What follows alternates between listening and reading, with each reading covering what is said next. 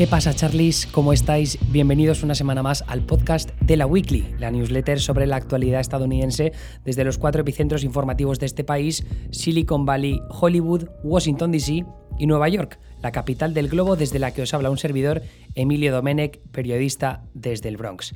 Espero que la pandemia os siga tratando bien. Cada semana que pasa estamos menos confinados y sobre todo en una ciudad como Nueva York. Es verdad que yo volví de Miami la semana pasada y se supone que tengo que estar en confinamiento. He salido un par de veces con la bici, pero como me he hecho el test tanto el PCR como el anticuerpos, el PCR me ha dado negativo y el anticuerpos me ha dado positivo, eso significa que muy probablemente pase el coronavirus COVID-19 a primeros de abril. Yo creo que ya lo conté en este podcast, así que los que hayáis estado siguiendo este podcast desde su concepción, sabréis que a primeros de abril pues tuve tres o cuatro días en los que estuve bastante puteado, con mucha fatiga, dolor de cabeza y un poco de fiebre el primer día. Lejos de ahí, tampoco muchas otras cosas. Ah, sí, recuerdo vívidamente que os conté en primicia que también había tenido gastroenteritis el primer día. Así que os devuelvo esa imagen a vuestra cabeza, que sé que es encantadora. Pero lejos de las buenas noticias en lo que al menos respecta a mi persona, de lo que quiero hablar hoy es de un tema tan complicado como el de las estatuas en Estados Unidos.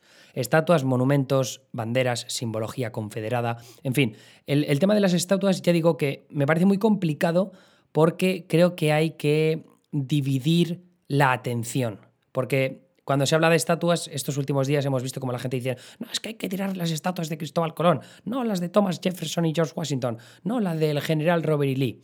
Así que lo que quería hacer con esta edición de la Weekly, que es algo que ya llevo queriendo hacer, hacer, hacer desde hace bastante tiempo, era de alguna forma explicar por qué el tema de las estatuas y de los monumentos confederados es bastante distinto de todo lo demás que está pasando.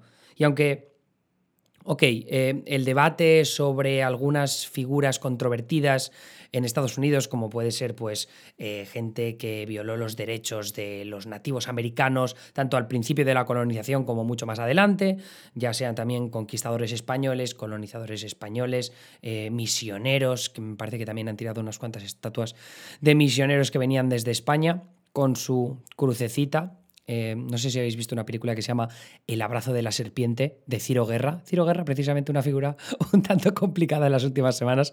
Me parece haber leído que le han acusado varias mujeres de...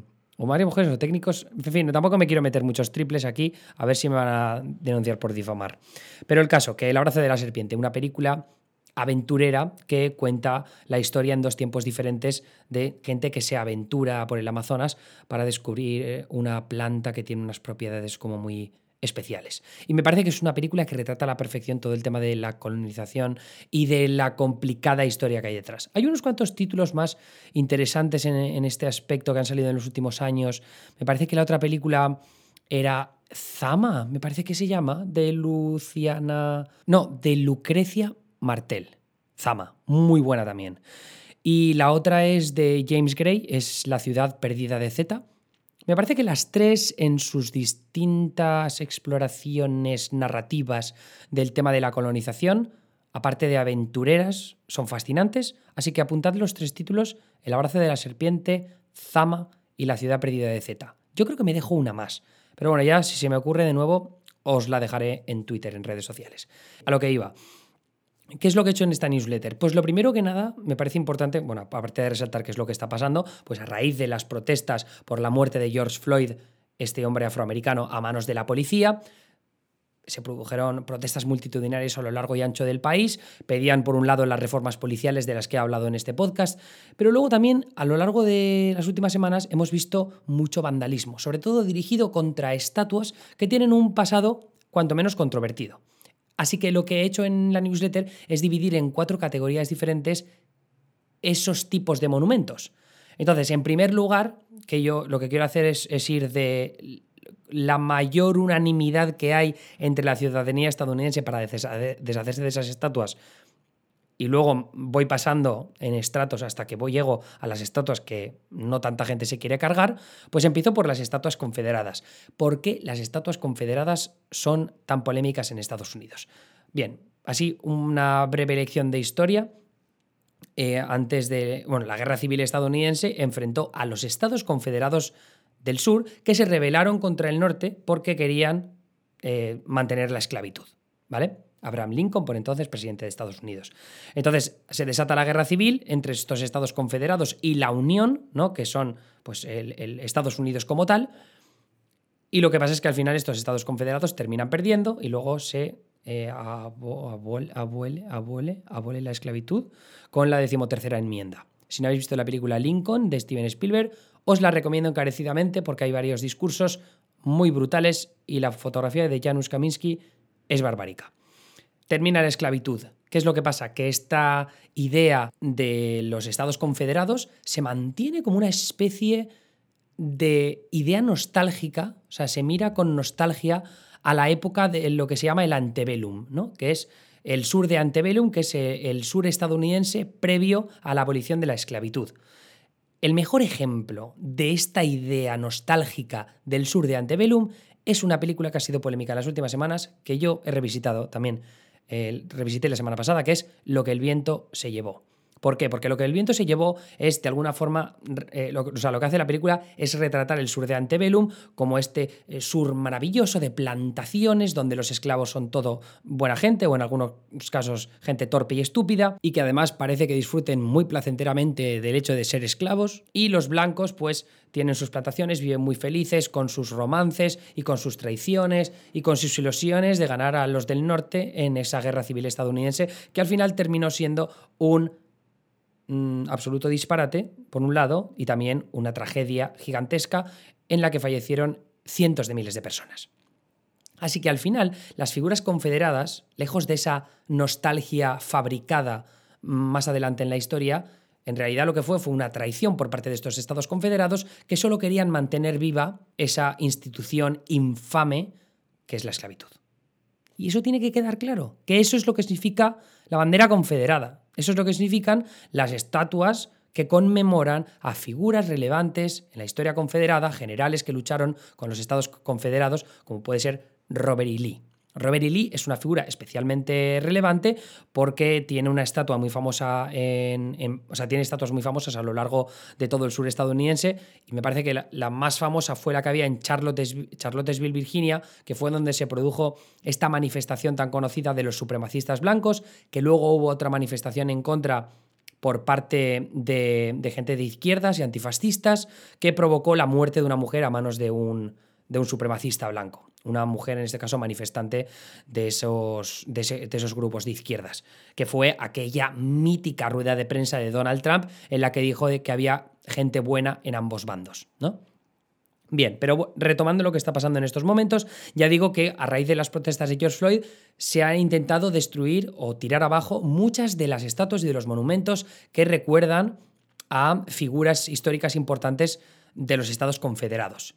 El debate sobre si hay que mantener estas estatuas o no, si hay que dejar que los manifestantes tiren estas estatuas o no, lo dejo un poco más para adelante, pero sigo con esa división de tipos de eh, figuras o monumentos, estatuas que se están tirando estos días. El siguiente apartado, y ya digo, en ese ordenamiento que estaba haciendo de más unanimidad para tirarlos y menos, están estatuas como eh, pues de, conquistadores o gente que representa la colonización o la opresión contra los nativos americanos o contra los afroamericanos, como pueden ser eh, Cristóbal Colón. Cristóbal Colón es una figura un tanto peculiar, porque aquí tienes, en vez de tener a españoles que lo defienden, como pasaría en España, prácticamente, vamos, yo me costaría mucho ver una encuesta en la que haya una mayoría que defienda cargarse estatuas de Cristóbal Colón.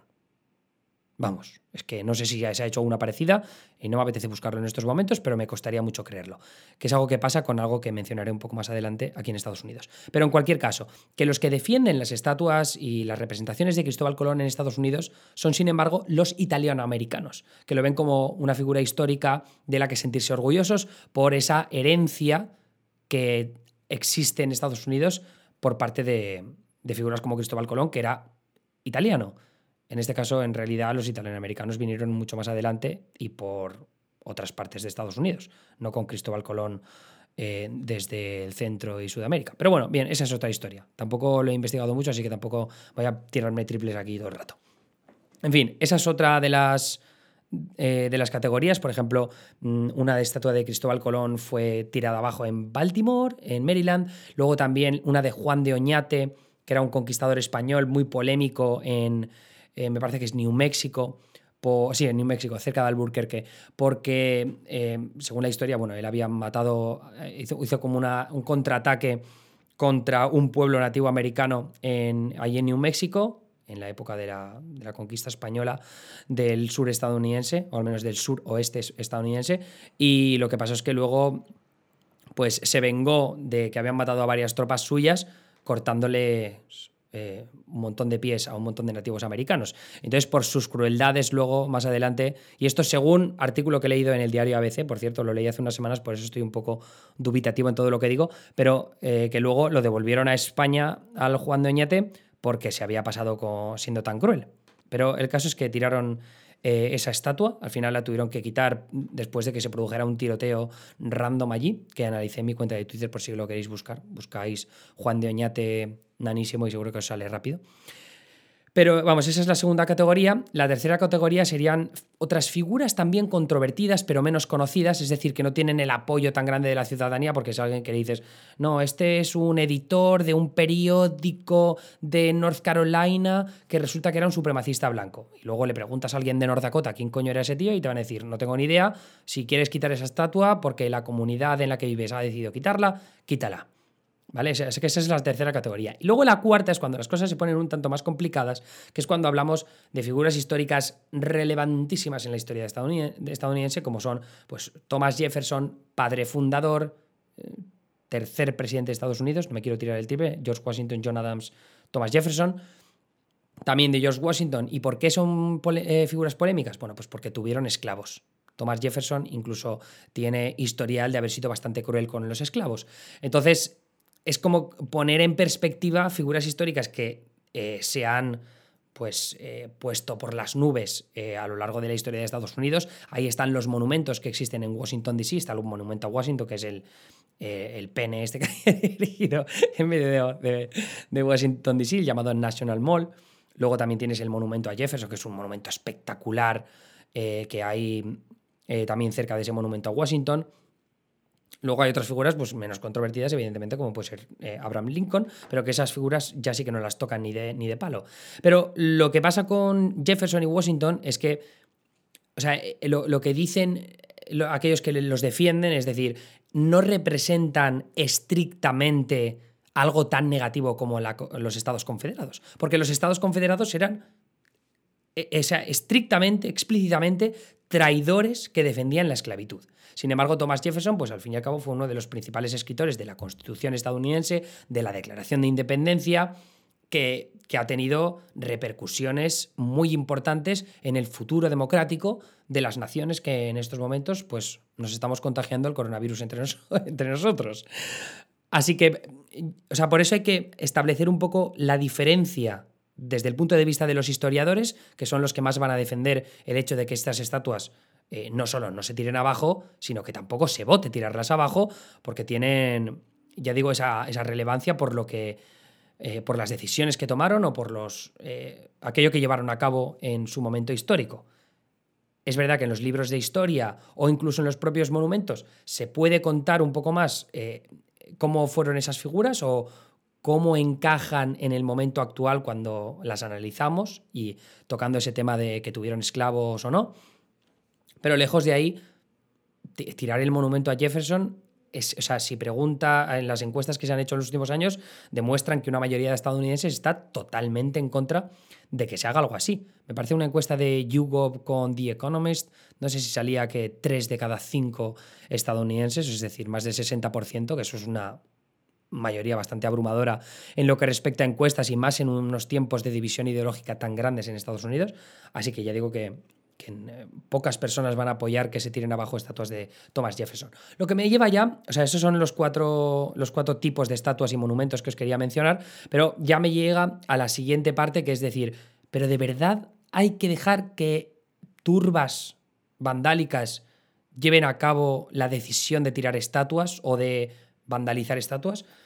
A ver, desde mi punto de vista, yo creo que no. Es verdad que las protestas son importantes en tanto que están retratando una realidad de la que ya os he hablado en este podcast, también en los vídeos que he hecho para Neutral, que es que el racismo existe a nivel sistémico y eso, o sea, y también hay que abogar por una reforma policial, pues porque la policía en Estados Unidos, comparada a, a, lo que tenemos en Europa, pues está bastante podrida, pero de ahí a tomar la decisión por parte de tu comunidad de bajarte todas las estatuas que quieras, sean de quien sean, pues es problemático. Sobre todo porque, además, y esto es más problemático todavía, es que se han tirado estatuas que no son necesariamente de generales confederados o de figuras controvertidas. Es que se han llegado a tirar estatuas, eh, en el caso había un general que había luchado por la Unión, que tampoco había tenido esclavos, que de hecho era abolicionista. Es decir, ¿qué coño hacéis tirando esas estatuas? Yo la verdad es que me lo imagino como pues una manifestación que al final se está empezando a ir de madre, todos empiezan a, poner grafitis en distintas estatuas y a uno se le va la mano y pone grafitis en la estatua de un abolicionista que no ha mirado en Google. Y sin embargo, están otros diciendo, ah, vamos a buscar en Google a esta estatua. Y de repente ponen, eh, abusó sexualmente de no sé quién. Ah, tiradlo. Vamos a buscar a este. Ah, tuvo un esclavo, eh, luego dejó libre, pero tuvo un esclavo. Tiradlo. Es que me lo imagino así y es casi literalmente lo que ha pasado en algunas partes de Estados Unidos. Luego no solo eso, sino el hecho de que des coba o no denuncies, como han hecho los demócratas, porque en algunos casos no han denunciado tajantemente lo que está ocurriendo con las estatuas, lo que ocurre es que luego también tienes una reacción a la contra, porque una estatua de Frederick Douglass, que es una figura abolicionista importantísima en la historia de Estados Unidos, además un hombre afroamericano, una estatua que han tirado en Rochester, Nueva York. No se sabe quién ha sido, pero es bastante probable pensar eh, que, ha sido pues, eh, gente que se posiciona en contra de lo que está pasando en estas protestas y en esta tira de, eh, tirada, tira de estatuas confederadas y de otros tipos. Así que ya digo que hemos llegado a un punto en el que los demócratas están muy callados al respecto y luego tienes a gente como la senadora Tammy Duckworth de Illinois, que estaba sonando ahora para la vicepresidencia, le preguntan en CNN sobre si se debería debatir, tirar eh, una, estatua, una estatua de George Washington, por ejemplo, y ella decía, hay que escuchar a todo el mundo. Chica, hay que escuchar a todo el mundo, pues no sé qué decirte. O sea, aquí lo que, lo que se está viendo claramente es lo que ha pasado con parte de la izquierda de Estados Unidos, incluso en España también, a lo largo de los últimos años, que es ceder a todo lo que te exige la turba, ya sea la turba presencial y física que está tirando estatuas o la turba más virtual con el tema de la cultura de la cancelación, que hemos visto que ha tenido más presencia en las últimas semanas conforme algunas polémicas han derivado, ya sea por temas racistas o por temas como la transexualidad, ¿no? como ha ocurrido con J.K. Rowling, la escritora de Harry Potter, en las últimas semanas en Twitter. Entonces, aquí, aquí me parece que la izquierda se está poniendo en una situación, en una posición imposible de navegar mm, porque están cediendo ante muchas exigencias de las turbas que se crean eh, en Internet y también en el mundo real. Así que no sé exactamente cómo lo van a solucionar, pero por ejemplo Joe Biden sí que ha sido una figura un poco más dada a distanciarse de, de, lo políticamente correcto o de lo woke, ¿no? Esta política de lo woke, que para el que no conozca el concepto, woke significa estar despierto. Y, estar despierto es como conocer todas las realidades de opresión, de racismo que existen en Estados Unidos, de discriminación contra minorías o contra, eh, en este caso, pues, por ejemplo, la comunidad LGBTQ, etc. Así que ya digo que Joe Biden está un poco más opuesto a dejarse llevar por todas las tendencias woke que se han visto a lo largo de, de los últimos años pero no es algo generalizado dentro del Partido Demócrata y es algo que está sabiendo aprovechar muy bien el Partido Republicano, eh, ya sea a través de sus voces en los medios de comunicación como Tucker Carlson de Fox News, que ha estado estas semanas pues golpeando de forma incesante tanto a estas turbas que os decía eh, de manifestantes que están vandalizando estatuas y monumentos, pero también a los demócratas por su eh, falta de denuncia. Y aparte luego también tienes a Donald Trump, que ha hecho dos discursos, uno en South Dakota, al lado del Mount Rushmore, ¿no? que es este, este monte donde están las, las cabezas de George Washington, Thomas Jefferson, eh, em, me parece que el otro era Abraham Lincoln, me falta uno, no me acuerdo ahora. Perdón, perdón, lo buscáis en Google. Eh, pero a lo, que, a lo que quería llegar, que ha hecho dos discursos en South Dakota, el otro en, Washington, D.C., con motivo del 4 de julio. Y, y, es cierto que había partes del discurso eh, pues como muy agresivas, un discurso muy reaccionario, que sabemos que es lo que caracteriza a Donald Trump desde, desde el principio de su campaña presidencial en 2016, pero que o sea, también tenían unas partes que lo que hacía era pues recordar por qué los valores institucionales democráticos de Estados Unidos son tan importantes, por qué sus héroes y toda la gente que ha representado, o sea, no toda la gente, pero muchas de las figuras históricas que han representado a Estados Unidos, aquellos que han hecho mucho por llevar la bandera de Estados Unidos a lo más alto, sea pues eh, a través de esos valores institucionales y democráticos o de, de las empresas, de los avances tecnológicos, del desarrollo, de llegar a la puñetera luna, eh, era un mensaje como muy patriótico y no necesariamente tan oscuro como lo han intentado vender en algunos medios de comunicación. Yo os he enlazado un artículo del National Review, que es un medio conservador, que me parece que ilustra un poco por qué desde, el, desde la derecha están un poco cabreados eh, por el hecho de que siempre que Donald Trump se mete de forma muy tajante con la izquierda, parece que el, el mensaje siempre como es divisorio o incluso racista. Divisorio Trump siempre lo va a ser. Pero también es cierto que en un momento como el actual, entiendo que desde el movimiento conservador crean que, es importante que Trump sea muy tajante en sus denuncias y en su defensa de los valores estadounidenses, siempre que sean positivos. De todas maneras, esto por mi parte igual es un poco polémico para aquellos que seáis muy anti-Trump, pero también es cierto que a veces eh, y me parece que eso es un problema habitual de los medios de comunicación en Estados Unidos, cuando cansas demasiado a tu audiencia o a tus audiencias a la hora de criticar todo lo que hace Trump, como que todo es cercano al fascismo, todo es cercano a las épocas oscuras, la Edad Media prácticamente, pues es como el cuento del lobo. Así que en este caso no me parece del, del, todo acertado hacer una crítica tan radical a los discursos de Trump, sobre todo cuando encajan con un momento histórico en Estados Unidos en el que, bueno, histórico igual es un poco grave, pero un momento de las últimas semanas en las que eh, estas protestas se han ido de madre. Eso no quiere decir en ningún caso que no haga falta tener un diálogo sobre qué es lo que hay que hacer con estas estatuas y con estos monumentos, en especial los que tienen que ver con los estados confederados, que es un, pasado eh, complicadísimo, problemático a muerte, racista y, y parte de una nostalgia del sur que no debería existir. Eh, pero aún así, sí que me parece importante que Donald Trump le esté llamando la atención a los demócratas, o sea, para que den un poco más la cara, porque hasta ahora no están dándola demasiado. Así que no sé en qué va a quedar esto, pero lo que no cabe duda es algo que apuntaba Nate Silver, el jefazo de 538, que es esta página que a mí me gusta mencionar tanto porque siempre tratan muchos asuntos políticos desde el punto de vista más eh, empírico y desde los datos y desde las encuestas, pero lo que decían es que lo que decía Nate Silver es Trump es una figura que divide tanto y que al mismo tiempo es visto por una mayoría bastante abrumadora de la ciudadanía como alguien que no puede unir a los estadounidenses en materias de raza, Así que en este, tema, por mucho que denuncie a los demócratas o a estas turbas de izquierda por tirar estatuas, quizá la gente es verdad que no vaya a confiar a Trump en todo lo que tenga que ver con, eh, temas de racismo, de unidad ciudadana, en atajar la violencia policial o la discriminación racial a nivel institucional. Pero sí que creo que el hecho de posicionarse pronto en lo que refiere a las guerras culturales, ya sea el tema de la, cultura de la cancelación o el tema de las estatuas, que se vandalice sin ningún tipo de control, me parece que es importante si, si Trump quiere mantener las guerras culturales vivas de cara a las elecciones de 2020, ya que por otros lados, como la gestión de la pandemia o la gestión de la crisis racial, no, la, no lo va a poder usar como bandera para ganar la reelección. Así que no sé qué es lo que va a terminar pasando, si la pandemia va a tener un papel tan relevante como para que no importe para nada estas guerras culturales que están sucediéndose también a un, a un segundo plano, conforme los repuntes se hacen más importantes en el sur estadounidense y las muertes parece que van a empezar a llegar en mayor número a lo largo de los próximos días, pero es algo de lo que hay que estar atentos en cualquier caso. Así que lo voy a dejar ahí. Espero saber vuestra opinión porque me parece que esto es importante debatir, sobre todo a raíz de esos discursos de Trump que he estado comentando ahora mismo y que me parece que seguro que igual es alguna opinión que consideréis polémica por mi parte, pero creo que es importante debatir al respecto.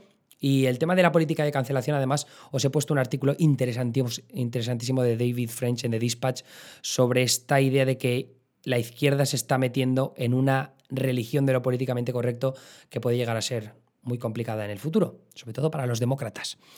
Así que, eh, ya digo, eso es todo.